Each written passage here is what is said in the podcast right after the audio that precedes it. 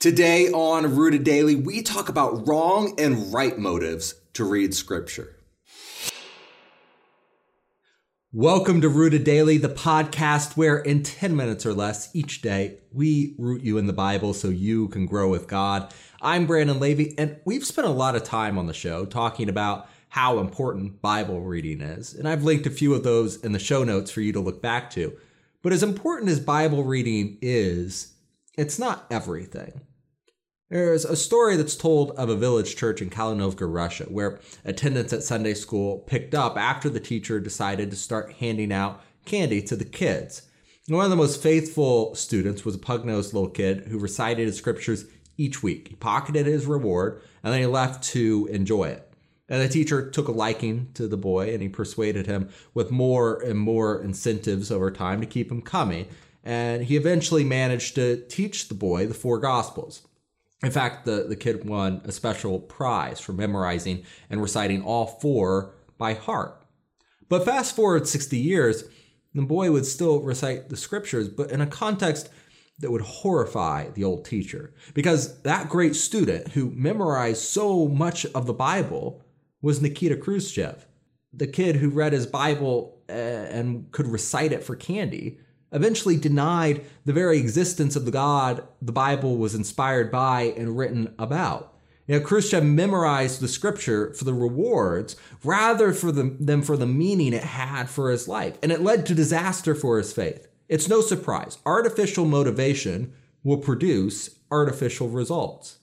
So, are there wrong motives to reading the Bible? Jesus explaining the parable of the sower recorded in Matthew 13, that might give us some insight here. Matthew 13, starting in verse 18, says, Listen to what the parable of the sower means. When anyone hears the message about the kingdom and does not understand it, the evil one comes and snatches away what was sown in their heart. This is the seed sown along the path. The seed falling on rocky ground refers to someone who hears the word and at once receives it with joy. But since they have no root, they, they last only a short time. When trouble or persecution comes because of the word, they quickly fall away. The seed falling among the thorns refers to someone who hears the word, but the worries of this life and the, the deceitfulness of wealth choke the word, making it unfruitful.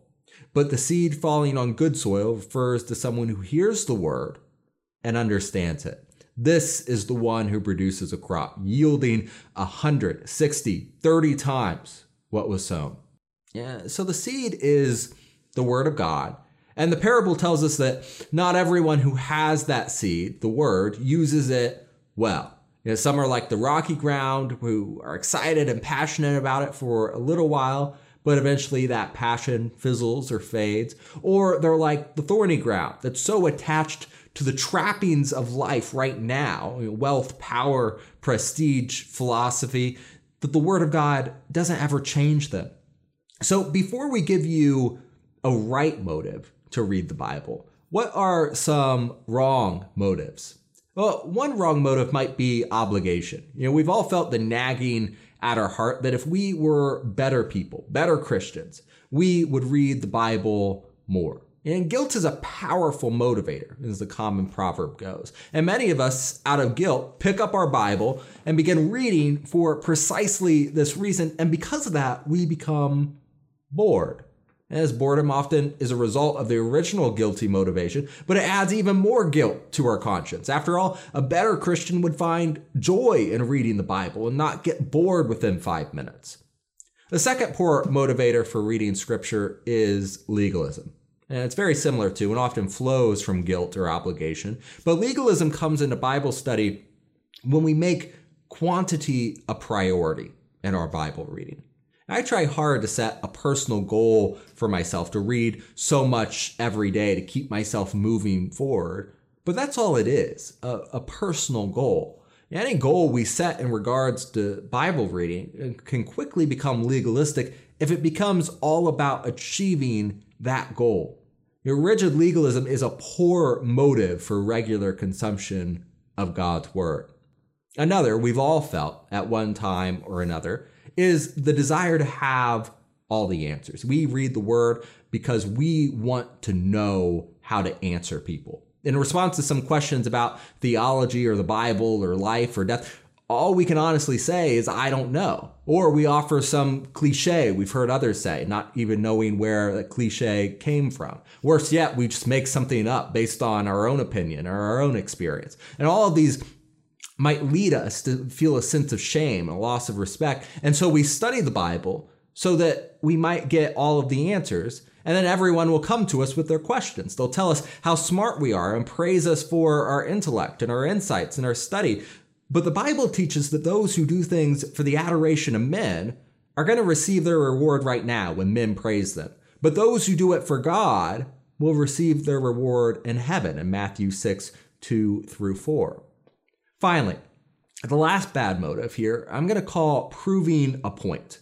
And this is not entirely incorrect use of God's word. We're called to give a reason for the hope that's in us, 1 Peter 3:15. And apologetics is an entire effort that relies upon reason and logic and argumentation to defend the Christian faith. But approaching the Bible with the sole purpose of proving yourself right, that's dangerous. These are the motives that lead to false teaching division, disunity. So, what is the right motive then to read the Bible?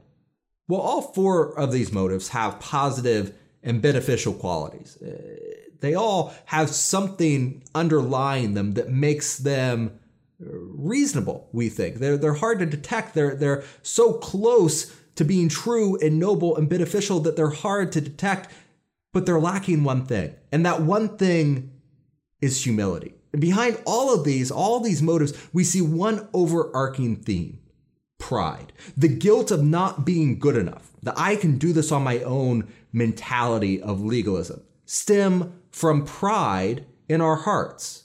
Desiring status and respect from our peers over eternal reward is a result of pride. And pride puts being right as more important than knowing God and knowing His truth. Pride isn't a motive worthy of studying and reading God's word. Fight pride with humility. When you feel the guilt or obligation to read the Bible, don't just set it aside because your motives aren't pure. Rather, go to God. Humbly ask Him to purify your motives, grant you the joy that can be found in His Word. Don't avoid setting Bible study and Bible reading goals for fear of legalism. Rather, ask for God's input in those goals. Humbly recognize that you can't achieve your goals on your own and ask God to help you maintain your focus on knowing and loving Him, not on achieving your arbitrary goals.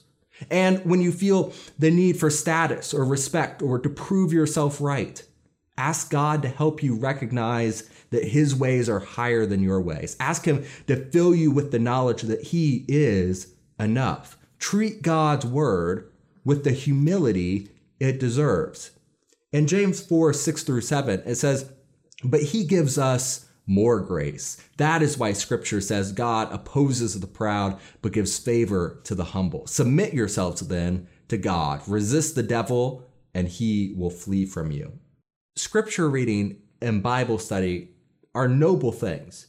And while we should work to have the right motives, regardless of our motive, when we approach His Word, it has the power to radically transform our lives. Hebrews 4:12 says, "For the word of God is alive and active, sharper than any double-edged sword. It penetrates even to dividing soul and spirit, joints and marrow. It judges the thoughts and attitudes of the heart." This book has power. Use it wisely. That'll do it for this episode of Rooted Daily, and I am looking forward to talking to you next time.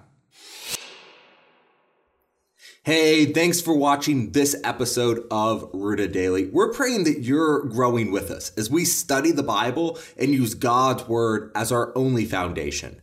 If you appreciate this content and want to make sure that others see it, subscribe to the podcast on your favorite app and hit the share button. Most importantly, if you're ready to take the next step, repent, be baptized, and hand over your life to Jesus, shoot me an email to brandon at rooteddaily.com right now.